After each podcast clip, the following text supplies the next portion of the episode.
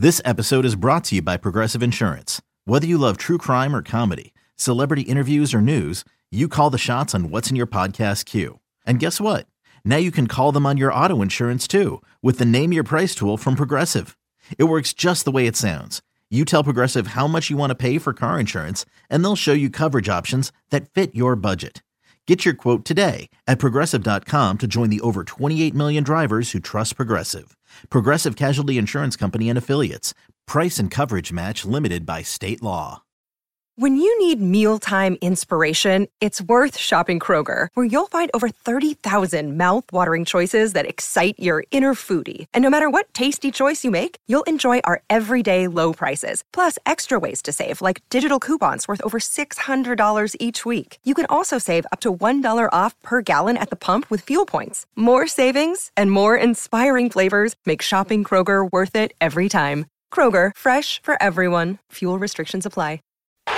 This is Sunday Skate on Sports Radio WEEI. The first time in 39 years, the Boston Bruins have won the Stanley Cup. Talking Bruins and the NHL. Sure, old time hockey. Like it is sure. Yeah, yeah. With Ken Laird from the Mudd and Callahan Show. What a bunch of criminals. We ought to be in jail. That's all there is to it. WEEI.com Bruins writer Matt Kalman. He's the killer. Yeah, Sunday Skate is brought to you by Wise Snacks and by Star Market, the official supermarket of the Boston Bruins. Needs to win. You know, we got a lot of losses to Yeah, we got a lot of losses. Lace them up for some B's Talk right now on Sports Radio E WEEI. Let's just get right through this, uh, Matt Kalman. Why in the hell is Marcus Johansson in Buffalo? Well, we had one tweeter say that he just wanted to get out of Boston. That's pretty funny. What did I he get think out we- of Boston? I think we've come a long way from that. I mean, the fact is he's not there because the Bruins don't have the cap space, and they don't want to risk going over, and they're obviously not planning necessarily on using LTIR on Moore or Miller, and uh, they're content to either get. I mean, they could get a bargain in some at some point here, depending on how this shakes out. But for the most part, they're content with in-house replacements for not only uh, Johansson, but for that hole that they've had in top six for a couple years now. Well, you didn't really answer my question. Yeah. Why is Marcus Johansson in Buffalo? He is a Buffalo Sabre yeah. for two years and $9 million. He's playing for a rookie head coach in Ralph Krueger for a team that, over the last 57 games per the Buffalo News, had an NHL worst 40 points and was a minus 55. Yeah. where they've done pretty much nothing in free agency. Well, they did trade for Colin Miller. They added Jimmy Vesey and uh, Jeff Skinner, who's obviously a good player. But this team is not going to contend, right? You signed a two-year, Yeah, I think he signed a two year because he doesn't, he doesn't want to be there dollar long. contract. What the? F- You know what? He might actually end up being the one that gets the most out of these guys that are left over. I mean, uh, Micheal Ferland's still out there unsigned. Uh, Jake Gardiner's still out there unsigned. He obviously saw the, the marketplace going where it was going and decided to uh, at least get the money. I mean, it's not a great it's not a great payday, but it's only two years, Yeah, and so he, saw, he gets he, saw goes UFA again two and He years. saw plenty of other. I mean, yeah. Well, you know what? Too. He, I mean, obviously not get? only a thirty point season last year because he only played fifty something games. Um, he's betting on himself. He's betting on getting a, a couple of years here where he puts up, you know, 60, 70 points maybe, and and, and gets the bigger deal in two years. I mean, I, this is really a head scratcher. No, forget about the Bruins for a second. Just in terms of Johansson, I, I guess I get what you're saying. So he, he- he's saying the stock's low on me. Why? Because my Well, point production is down, or Point production health? And, and health, I guess. I guess people are looking at that more. I mean, obviously the, the, the injury this year, nothing he could do about getting a punctured lung or whatever it was, bruised lung. But uh, clearly, he uh, th- th- people were shying away from him. He does have a concussion history that slowed him down at the beginning of last year. We know why that happened, and uh, so you know, I mean, it's it's kind of it is kind of baffling that the Bruins couldn't have done that, but maybe he didn't want to do that here. You know, because obviously, if you're in Buffalo, they're promising a top six role probably, and he can put up the numbers. If he's here and he's in a third line role, you might not see the same uh, production, and that, then what's the point of the two years? Well, no, I didn't see that. Have they promised him? I mean, I, I guess it goes without saying. Well, no, Yeah. it doesn't go without saying because the, repeatedly over the last couple of days, you hear these uh, stories citing that he might go back to center, which was his natural position Yeah, when he I was think drafted in 2009. I think that's getting blown out of proportion because Way Buffalo, out of proportion. yeah, Buffalo people Johansson are says talking. they didn't even talk to him about it. Yeah, exactly. That's just something that the Buffalo people came up because they're looking for the second line center. They don't want Mittelstadt to be rushed into that spot. So everyone in the Buffalo media is just trying to figure out where if they're going to get a second line center. But Now this is hilarious. The- yeah. the- he had a conference call yesterday with the Buffalo media, And this is a uh, at the end of the Buffalo News story from Lance Lysowski. Are you familiar with uh, Double No, L? no. Okay. Though many of his teammates lack such experience, talking about his playoff oh, experience, God. Johansson, because Johansson's made Yeah. five straight playoffs. Right. Johansson said Buffalo's 10 game win streak in November has him encouraged that the young roster is capable of much more. So Well, you're telling me you're telling me Marcus Johansson really pulled out the Buffalo Sabres 2018 schedule and said, "Boy, look, they were hot in November. This team really has to be thinking two-year, nine million dollar deal sounds right." He went where Sounds the money. Just I mean, maybe there were maybe there were other offers too, but he went where the money was, and This is where the money was. Two years and nine it million. is because this. You know what? We're starting to see the trickle, the slight trickle of what's happened in baseball, where teams are more content, especially with a hard cap and then not going up as much. They're content to stick with their younger, cheaper in-house than spend money on these guys because you know what? Too when they go five years and six million on a guy like this, they get laughed at, right? People ridicule them, just like Bergevin getting ridiculed for the offer sheet. Everyone complains for a decade that we haven't had an offer sheet. Why doesn't he have the offer sheet? As soon as he does it, everyone jumps all over the guy and makes fun of him. I explained on the last podcast why it was a good idea. People in people with much bigger names and larger platforms continue to say it was a bad idea because it didn't work. pretty much they're stupid.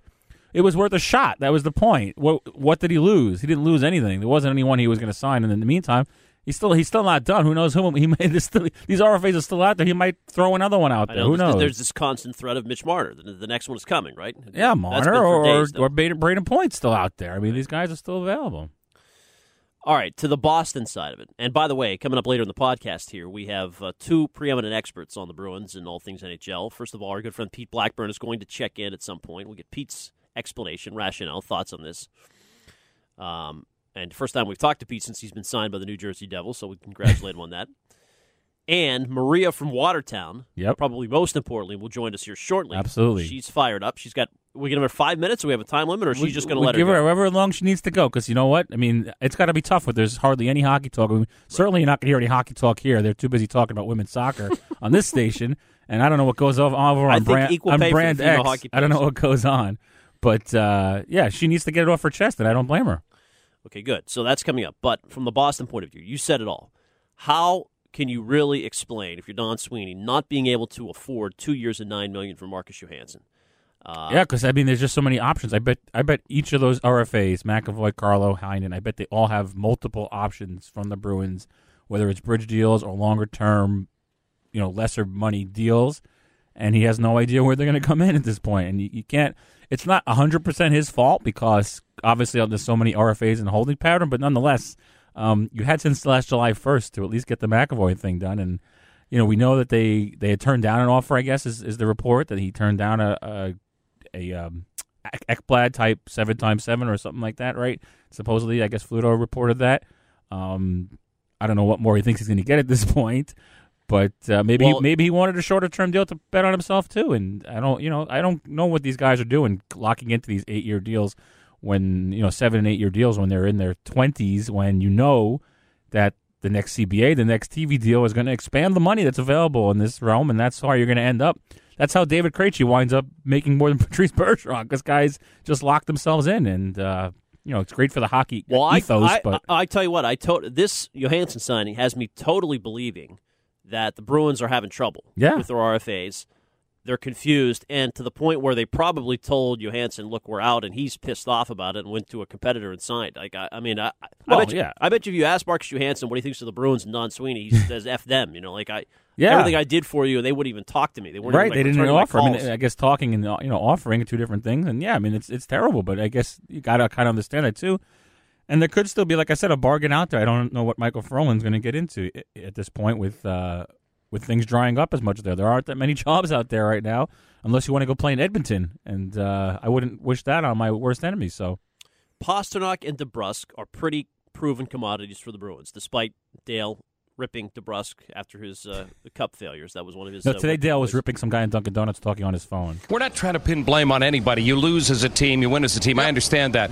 But a couple of guys in particular here in the Stanley Cup final really came up empty for this team. I think of Pastrnak, who you mentioned. I think of Jake DeBrusk, who we haven't mentioned yet. You think Charlie Coyle's going to move to wing, but we'll get to that in a second. Let's assume he doesn't. Yeah, This is a bet on Danton Heinen and yeah. Karson Kuhlman. and Peter Cehlarik, And who- Cehlarik, who you're bringing signed. back That's now, and you still think you're going to get something out of him. Uh, and you know Ryan Fitzgerald. Uh, who else are we forgetting? Anders Bjork. Oh, Studnicka, Bjork. Yep, all these guys, and I mean Don Sweeney went as far as to call bring up thirty-year-old Paul Carey, Paul and, Carey, and, yeah. and Zach Senyshyn, who just seems like he's thirty years old because we've been talking about him so long. So And Brett Ritchie. I mean, if there's uh, if there's strength in numbers, that's fine. And I guess if you roll the dice, out of like eight of them, one of them might be a fit for at least the third line. All right, Matt. Now to the line we go. Yeah. Uh, Maria in Watertown is uh, she needs no introduction. Her and uh, our good friend uh, uh, Fred in New Hampshire have been the uh, stalwarts of the Sunday skate program. We have no idea if Fred has a phone line. Yeah, I don't think New Hampshire phone landline. line's I don't working think though, so. It doesn't work. Yeah. So Love to hear about the Panga. uh, you talk to Maria. You want to set up this uh, Yeah, conversation? I just think that you know there's inadequate places for people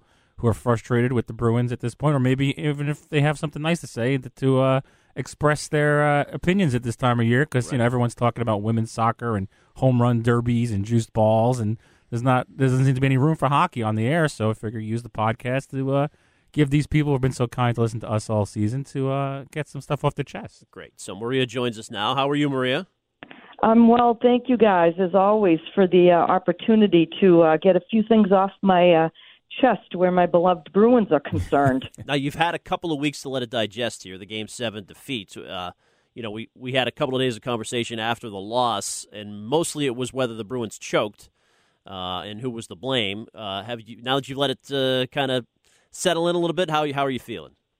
well, it still, um, you know, it still stings, obviously, because you know, as as seasoned hockey fans, and and you guys know more more than I do, it is very very difficult to get to that position to begin with, and with the path that was put forth in front of them, with you know Tampa being eliminated and to get to that game seven and see such an underwhelming performance, I think it's going to take quite a while for a lot of us to, to, to get past that. It was very disappointing to see, you know, our, our veterans, the core leaders who just weren't able to come through um, in that big moment. And I think um, they're going to have regrets for quite some time because who knows how long it's going to take to get back there again.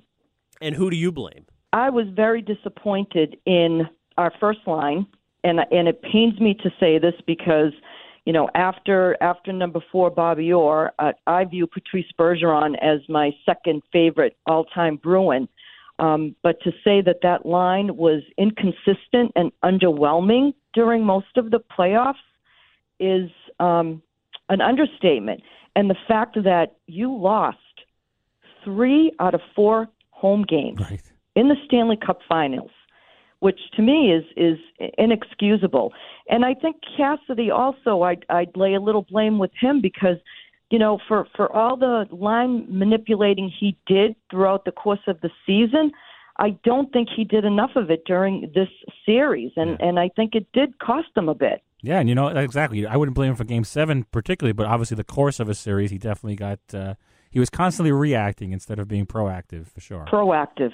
Yeah. and Marchand in particular, I- you know, was he seemed kind of shell shocked after the game. We, you know, we talked to him in the dressing room. He didn't.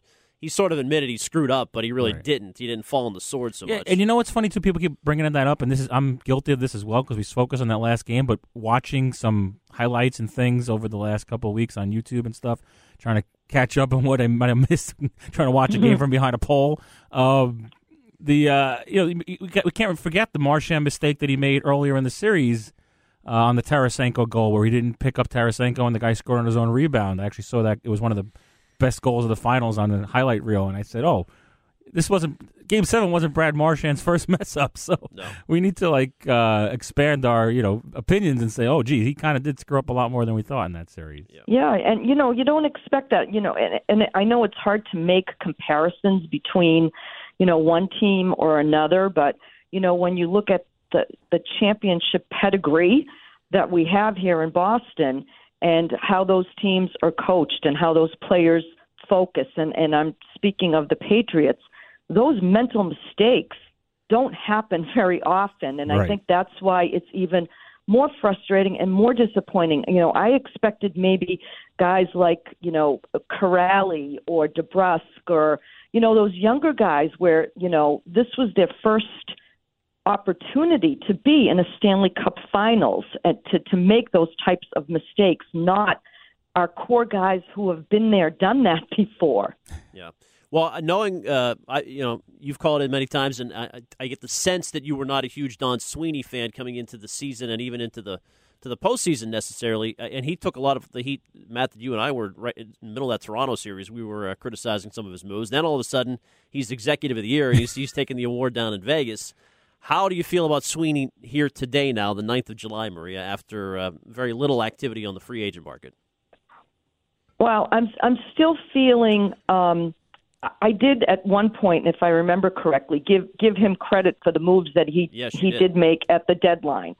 Now, it, it's hard to make a really true and accurate, I think, assessment of him, given the cap situation that they're in right now. And if he's able to maneuver himself around this cap, then he will have definitely earned that award and and some. Right. Um, because I just don't know how he's going to get out of this cap mess that they're in right now. Well, it's already cost them Johansson. We were just talking about that before you joined us. Two I mean, there's years, only there's only one way out of it, and clearly he's not willing to pay the price to, to move David Backes, and that's kind of disappointing. I mean, whether or not Toronto is better or worse at this point, uh, their general manager has done the necessary cap shedding, has to do some more to get Marner in there, but clearly he's done enough to at least get Kapanen, uh, get uh, Johnsson, and get uh, and then bring in a guy like Ceci, and uh, and Don Sweeney's not doing any of that. Well, is it a question of he's not doing it or he can't? Because honestly, I, I, you know, I, I went through some stats and whatnot, but who's going to take David Backes off your hands at this point? yeah, you'd have to package him with a first Yeah, round right. pick and maybe more. I right mean, now, well, probably more. a sweetener, and then probably retain some salary even. But wouldn't you like to at least get the three million off your books? Uh, the three million probably helps you at least. You know, maybe bring in Johansson or keep Johansson, or maybe bring in somebody else. Uh, that's well, you- similar. you need so. you need that three million alone right. just to try and pay McAvoy, Carlo, and Heinen. right. So I mean, he's put himself in a mess here, and uh, So you Yeah, sound like and you, you understand though. You you feel for Sweeney. You're not you're not ready to crush him today. No, I'm not ready to crush him. I mean, Well, then what I- are we I can having you on crush him a little bit because, well, yeah, a little bit. He, you know, because he he, you know, he's the one who provided that contract to David Backes, right? So we can't blame the players yeah, when they get those contracts, right? I mean, you can't say no to that kind of money. Nope. But I'm not quite sure what he was thinking at that time to give back Backes that kind of money and that kind of of term right. The term so is the worst part. I guess part. we right. could, yeah, the term is is the worst part, and you know, I'm looking around the roster, going, okay, well, where can he open up some space to give these guys, McAvoy, Carlo, and and Heinen, the potential projected money that people are saying that they're going to be commanding? You know, can you, if even if you trade Kevan Miller, that's only going to take two and a half million right. off. You still don't have enough money to pay all three guys. And I'm really worried about going into the season without McAvoy and Carlo being extended. Well, we're going to have you on uh, again, obviously here throughout the uh, the off season, if if that's uh, something you'd like to do, Maria. But before we let you go, I mean, you realize you've become the preeminent Bruins caller in the city of Boston. You are number one. You're at the. Are you are you like celebrated uh, when you're out and about? Do people recognize you? Or are you aware of your status at this point?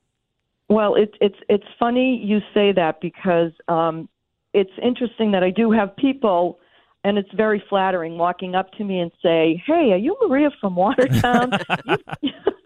you, know, and, and my kids will have people, you know, sending them notes, their their peers saying, "Hey, I heard your mom on the radio. She sounds really good." Who was the first show you called? Like how how far back does it go? Your uh, sports talk show calling days. So I moved. I moved back to the Boston area in um, 2009, and I started calling sports talk radio um, in earnest in 2011 when the Bruins started their um, Stanley Cup run. I wasn't working full time. I had some time on my hands, and I've always listened to sports talk radio. I just it's I thoroughly enjoy it. And, you know, I learn a lot and I clearly have my own opinions, but um, I started with um, the Felger and Maz show, call, calling them. And my, my claim to fame there was referring to um, Roberto Luongo as a ten million dollar piece of poop. That's right a Matt's Oh, alley. that's He it. They loves- must have he loved loves that. the fecal references. Yeah. What a poop storm. I mean, you're at the point now. You should have your own podcast. I mean, God, you should have your own talk show. Mutt's got his talk show. I mean, you, you should be on the air. well, well, let me share some time with Mutt. I bet I could keep him engaged. I'll work Ken. on that. I will work on that. Especially during Bruins Mutt, season. Mutt doesn't like to be on the air with anyone too much smarter than him. That's so. true, which which limits the field uh, quite a bit. Uh, well, good. Well, we're we're glad you're going strong. We're happy to have you here on the, the new skate pod. So we'll uh, we'll we'll dial you back up as uh, as time warrants and as situations warrant. If that's okay with you. I'm happy to join um, anytime. You know how to reach out to me, and I, I really, I really do appreciate um, the opportunity. In all sincerity, if I, if I could, uh, if I could make this a second career, I definitely would. Sounds good. Thanks, Maria. Sounds Maria. good. Thanks a lot. Thanks, guys. We go from one celebrity directly to another. Pete Blackburn now joins us here on the Skate Pod. His first appearance on the podcast arm of Sunday Skate. You will agree that uh, the addition of Pete Blackburn was uh, really what, what drove us, Matt, throughout the uh, postseason. That was an unbelievable ad. Oh, absolutely. Great midseason pickup. How else would I wake up on a Sunday? And hopefully he was finally paid. But I'm not sure if that actually happened, but I think that happened. well, around here, cash the checks quick, right? Uh, but he's now you're relegated to you're backing up Maria in Watertown. She was first uh, billing on the podcast, Pete. So how do you feel about that? I mean, Maria is a superstar, so I'm I'm totally fine with with uh, being carried on her wing. That's that's totally fine by me. And I did get paid, by the way. That's the only thing that really matters. That is so. the only thing that matters. Good. That's the only reason you're appearing on this podcast. Granted, on the phone, but uh, we're not going to ask you to come in for, for a little spot. Now, Maria was actually somewhat uh, understanding of the plight of Don Sweeney. How do you feel the Bruins have done here in the offseason since we last spoke? I mean, it's it's it's frustrating, but not surprising. I mean, it's it's he's got uh, a, a tough tough uh, duties in front of him, given the way that the roster looks and the way that the cap looks, and so uh, it, I'm not at all surprised. Uh, obviously, I think there's going to need to be more things that happen uh, throughout the rest of the summer, but uh, we'll see sort of how he maneuvers. But I mean, to this point, it's not shocking that that they haven't made much noise. That's for sure. Now, I, I just don't get the Johansson thing. Can you explain this to me? I mean, you got more sources than I do. Why is he in Buffalo for two years and nine million, and the Bruins couldn't afford that? Well, I mean, yeah, I mean, you, you look at the fact that you know, had they been able to get Backes off the cap or something like that, it's just, I mean, it, it's really frustrating that you lose Johansson uh, at that price because it's very, very, very affordable for for his caliber of play, and then we know that it works because the second half of the year he looked really good for them, and he uh, he obviously enjoyed playing here. At least that's you know that's what he said after the season ended, and he wanted to stay. So I, I think that it's frustrating to see how that played out, especially the contract that he got in Buffalo. But again, you, you look at the cap and you look at how how many guys they have to pay, and you know that you obviously have to pay McAvoy and Carlo and and you know Heinen. So uh, it, it's not easy to give out that money without moving contracts off the book, and they clearly haven't been able to do that thus far. Yeah, I think the Backes thing is the most frustrating part right now because clearly there are ways to get this done, um, and clearly Sweeney's not willing to bite bite the bullet. And you wonder what he's really thinking here. Is he really going to bring back a guy who makes six million dollars to compete? He's not even he's not even giving him a fourth line job. He's asking him to compete for a fourth line job. A, a proud guy, a guy that you've you know have a lot of you know faith in as far as being a person, uh, and you're going to embarrass this guy. You need to do all you can to move him out. And and to that point, Matt, I mean, even if you trade him now, now the timing is so effed up. Why didn't you trade him months earlier? I mean, it doesn't make any sense. Well, they had to wait for his his trade list, and they had to, you know, They had obviously that. They had that a teams, week ago. And but teams are still trying to see what they were going to sign. You know, now you know which teams have cap space, and there's not much else to spend it on right now at this point in the year. You know which teams can take them. I don't know. What do you think, Pete?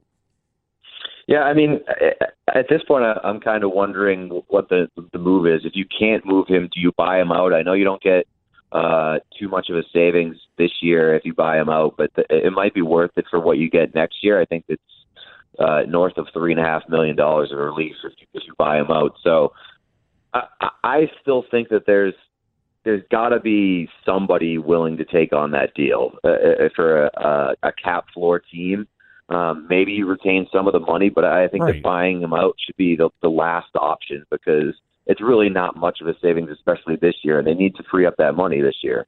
I mean, we know the most savings they would get without moving him would be to bury him in the minors. But you're really going to do that to this poor guy, all he's been through for this team, and you're you're not going to do that. Now maybe another team might be willing to do that. Um, but then you know, so then maybe you don't have to retain as much, or maybe you don't have to put as much of a sweetener if they're if the team is planning on doing that. But he's taking up a roster spot too, and now we're talking about a guy like Cehlarik, who I'm not enamored with, but he has to go through waivers. There's other prospects that'll have to go through waivers. You, you you could at least you know keep a guy as a 13th forward if you don't have this guy taking up not only the cap space but the roster spot. It, it's kind of silly to have this guy still around at this point, unless you really think he's going to have this revival. But we know that's not going to happen because they thought he was going to have a revival before last year and he he doesn't even seem confident that he's going right. to have a revival. I mean, you talked to him after, after last year, and he was like, "I, I realize that there's a good chance I won't be back here." So right. This guy realizes that he's not playing well, yeah. and it's not the player that he once was. I mean, they've been so uh, vague about this injury. I'm wondering if they're crossing every part of their body, trying to say maybe this will be an LTIR situation or or even a retirement situation. Um, they won't give in to what it is. Um, are they worried that maybe he'll he'll fail some concussion test? Remember, Savard, he came back the next training camp, didn't know that he was going to be out. Right? They, they they announced that on the day of training camp opening. So um, maybe that's what they're holding out hope for here. But it doesn't help you right now if you're not freeing up. You could put him on LTR now even and free up that cap space, but they're not doing that.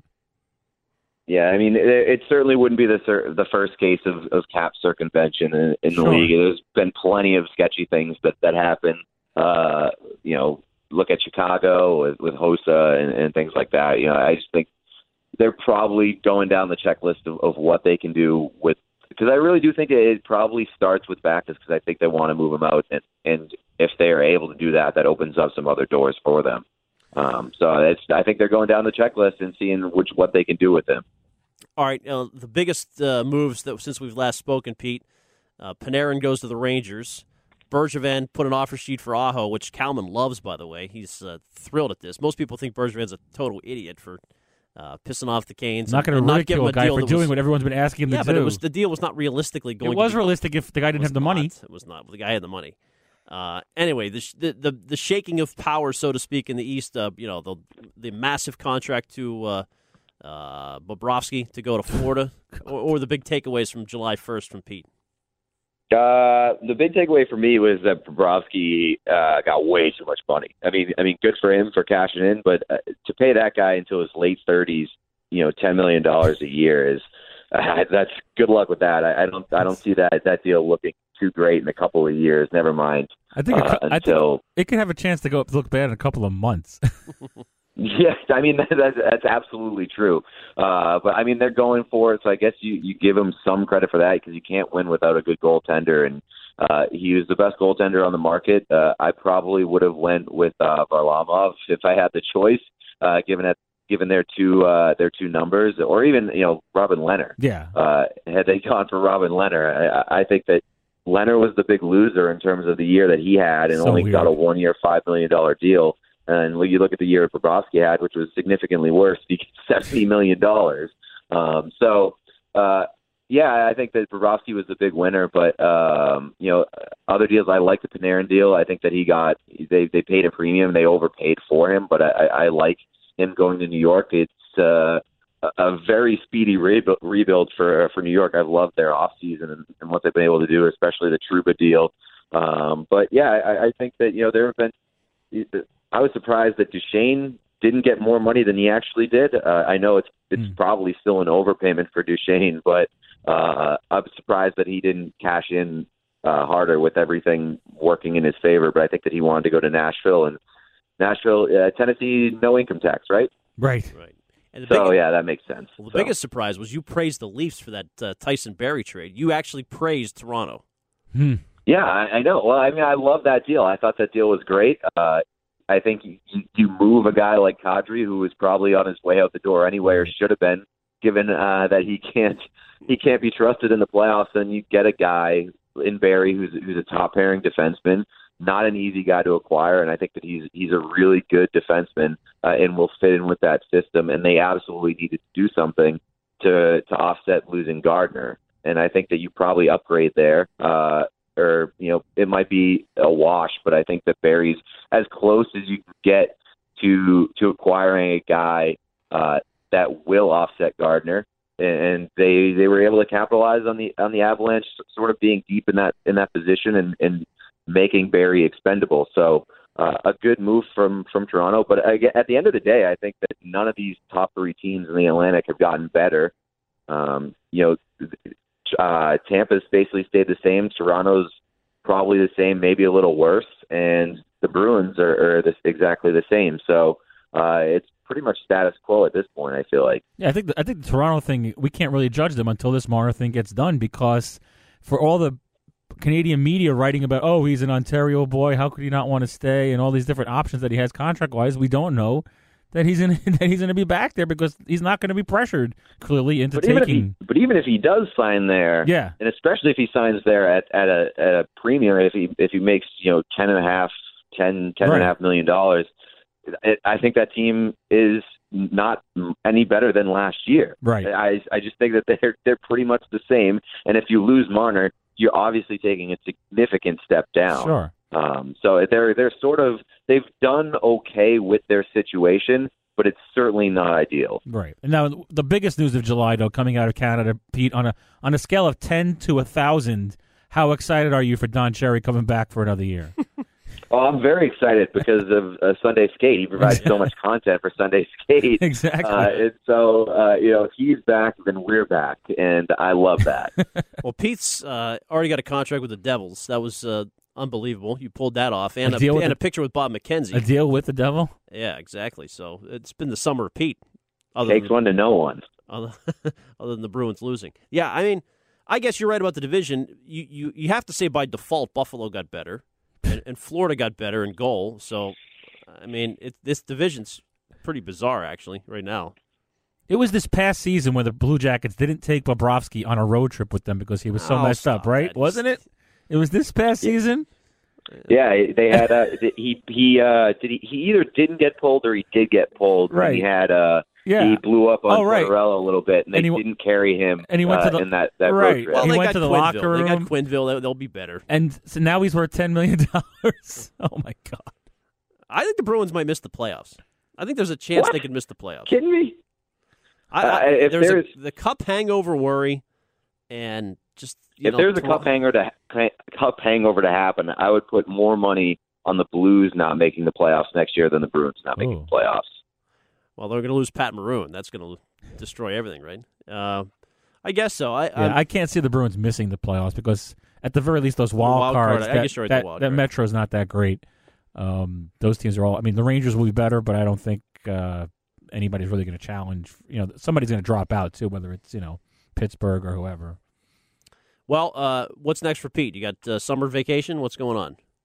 Yeah, I got some trips going, and I got uh, I got a little uh, end of summer surprise that I can't ruin for for anybody. Oh. Uh, but uh, it'll be it's it's very exciting. I, I'll just tease it a little bit on this program. All right, Uh, watch out for the end of end of summer. It's going to be uh, fantastic. Pete, you're the man. Thanks for coming on. Absolutely. All right, talk to you soon, Pete. All right, there you have it, Pete Blackburn, and we've got no answers basically for why Johansson hasn't been signed. Uh, both Maria Or and why Pete why he didn't sympathize. sign here anyway? Yeah, well, right, was not signed here, and why Backes hasn't been moved, or what the Bruins are going to do with Backes. I do like your theory though that they're trying something sneaky's on the horizon. They're going to try some funny business. Listen, That would that would make some sense. Actually, that would be the only thing that makes sense. this this is the one thing that keeps coming to my hi- mind. Don Sweeney's biggest thing he keeps saying is that he understands that there's a lot of there was a lot of tax on the players playing over 100 games, older guys, a lot of minutes. He wants to have strength in numbers, wants to have a lot of depth. There's going to be opportunity for guys, especially in the preseason, to play more because these guys, the, the, the veteran guys, aren't going to play that much. But if you're so worried about the Stanley Cup hangover and the wear and tear, how can you not bring in legitimate NHL guys to fill in and, and compete for these jobs? I mean, Par Lindholm and Brett Ritchie are fine, but at best they're probably on your fourth line, maybe your third line on a team that's not as good as last year. yeah. You're going to have to really you have to move the Backes thing. You have to get these three guys RFA signed, and then you have to find another NHL player to fill in there. Well, that's the other problem with the RFA thing. If they if if it is a fight for a wild card spot, points are at a premium, and if Oh, these yeah. guys act, actually hold out They- until December, that would be a disaster. That would be an absolute disaster because you know what? I mean, we saw Nylander Yeah, he what he not- did the to, to the Maple Leafs. He wasn't Yeah. the same. The team wasn't great, but these guys, Carlo and McAvoy, are a lot more important to the Bruins than Nylander was to the Maple Leafs. I mean, that's not some hot take, and I'm coming up with this is actual fact. Right. I mean, this is basically this is your number one ice time defenseman, and what we saw in the playoffs, your number one shutdown defenseman. And you're coming back with a Char a year older, and you know whether Grizzly can. We know Grizzly and Crew are going to carry the team. Um, I mean, Vaakanainen is going to play. This He's has play to- a lot of minutes. You would think. Yep. This is going to get done. I mean, you have to. They cannot. It should have been done July one. You didn't get it done. Before, you know, July one last year. I'm talking. I'm not talking this Yep. year. Um, get it done now. You cannot. You know, whatever it takes. You can't go into the season without it. It actually, it actually feels like Krug. They're going to get it done. The the other guys are the problem. That I don't know. I mean, we, Krug is still not done. You still I can't get the say that, but- you still need to get that back. You can't buy him out now, right? So you can say I'm going to buy him out next year, Mhm. but you can't. You can't. You have to a certain number of money, a certain mu- number. You can't go over next year's cap before next year, right? So you there's there's, not, there's so much they call it tagging. You can't. There's just so much tagging space you have to ex- extend So- so they Krug, can't announce it, and then even- also even extend. Car- if you're Yeah. extending Carlo McAvoy Heinen to next year, or maybe it's just this year. If you're going, to maybe that's a talking one year deal with Heinen. I wouldn't, you know, if I was Danton Heinen and I'm looking at Labanc, what he just did with San Jose, Oh, yeah, one year, one one year, one million, betting on himself. Yeah. If I'm Danton Heinen, I might try to do that a little bit. I mean, it's not the worst thing in the world when you're in the 20s. You're still making uh, a million, or even let's say he wants to go one year, two million. That would really help the team. Um, of course, it also makes you super tradable. So I don't know. Well, real quick, uh, you had a piece up at EI.com that Charlie Coyle is the answer in wing. Now that Marcus Johansson is a goner, uh, explain yourself. Why? Well, the more I like it, the more I think about it, the more I like it. I like the way he skates. I like the way he, he plays straightforward. This is- you know, this is the guy we complained about for not being able to finish nor shooting. Well, if he's playing with Bergeron and, and Marchand, he doesn't have necessarily have to be the shooter. I mean, Marchand's the trigger man there, and maybe he, he shot a lot more when he came to the Bruins. He averaged two shots per game after he came to the Bruins, so clearly he got over that a little bit. Um, sometimes these guys, you know, David Krejci goes through the same streaks where he doesn't shoot enough, and then he wakes up and does, and everyone says, "Oh, we didn't know you could shoot like that." Yeah. Oh, because he never do. Um, in the regular season, they got by pretty much last year with one line. If you put Coyle in your top six, you now have two lines that at least gets you through the regular season. Now, would you necessarily want to then shift Coyle to third line center to start the playoffs? Obviously not. Um, but still, you could still if this Paul Lindholm lives up to his expectations. I, I don't have a problem with Kuraly. You know, people were saying, "Oh, he, he failed at the third line center." Kuraly basically was your third line center last year. That line, you know, NBC Sports Net can call it a fourth line, but it was basically a third, sometimes a second line with the ice time they played. Right, the Kuraly, Acciari, and, and I Wagner. mean, Acciari's gone, so yeah, so if- so maybe it'll be Kuraly. Maybe it'll be Kuraly, uh, Wagner, and Nordstrom. It still could be a third line. It could be a fourth line. Um, if it's Kuraly with Heinen and someone else, then it, then it could be a third line. I mean, the, the third and fourth line is so interchangeable the way Bruce uses them. I'm not too worried about it. So then at least you have. So if you put Coyle top six, you got top, you got two lines that can play and score both play both ways, and then you go for you know a, th- a third and fourth line that are maybe more checking lines. It gets you by in this league these days. The, the teams are deeper because there's more players, but they're not necessarily that much more talented. I mean, every team still has you know a drop off when they get past the first. but you lines. don't see Trent Frederick or Jack Studnicka being the I don't think. So. That- I mean, like- Sweeney was pretty adamant, even though Jamie Langenbrunner opened the door. Uh, and Studnicka, you know, they're trying to make him seem like he's uh, the next coming of Yeah, he's the next Bergeron. Bergeron, yeah. So Joey McDonald well, just wrote that. bo- He's the sentiment, both top line well, center both, of the next both cup in the way he plays hockey and the fact that they're acting like he's the son of God as opposed to God. um, but first of all, Jack Studnicka has not accomplished one thing in professional hockey yet, so we'll see how that goes.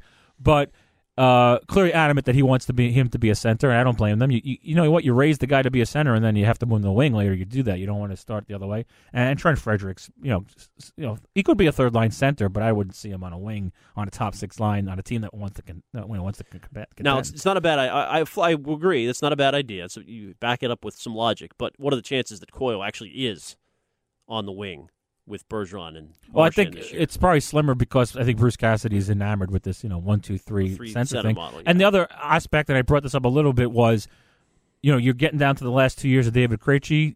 Do you need to give Coyle a longer lo- run at center to see if this guy is your heir apparent? Oh, good point. But nonetheless, it could be if you have Studnicka, Frederick, uh, well, just Beecher, John Beecher. Beecher, these guys you, you're investing in, you think that they're going to develop, then you really don't need to have that Krejci heir apparent necessarily, and you still have how many more years of Bergeron? Four years, something like that. So, um, you know, and let's face it, it's, it's it's it's easy for Coyle to go back. He's played both positions so much. He, he showed his versatility. I wouldn't be too worried about you know the future. I worry about this season because it's going to be a grind by far. I mean, whether the other teams are better, whether they're better, um, we know that the, the the hangover is real. Uh, the the Bruins started two and eight in 2011, something crazy number, and then didn't lose a game in November. so you know things things change quick, but and especially when you played so many minutes, and you know, 2011-12 team did not have a 42 year old Chara, Mm. uh, did not have a 30 whatever Bergeron. So um, gotta inject some youth here and some competition. I don't necessarily know they've done it. That is noted Mets fan Matt Kalman. Congrats to uh, Peter Alonso. Your uh, Pete home run- Alonso. Oh, sorry, Come on. Peter. His It name used to be Peter, didn't it? No, it was never Peter. It was always except Pete. on ESPN. What is he? The polar bear? The polar bear, the polar bear, Ice and the squirrel. the polar bear. These are the. Uh, I watched. I watched zero seconds of the home run derby. I am a grown up. I don't watch people hitting batting. but Mets tickets are eighty percent off. Eighty rest of the percent off. so Exactly. I got my tickets for hundred percent off, so I don't care. Look care. for Kalman at Citi Field uh, for the rest of the year. Talk to you next week.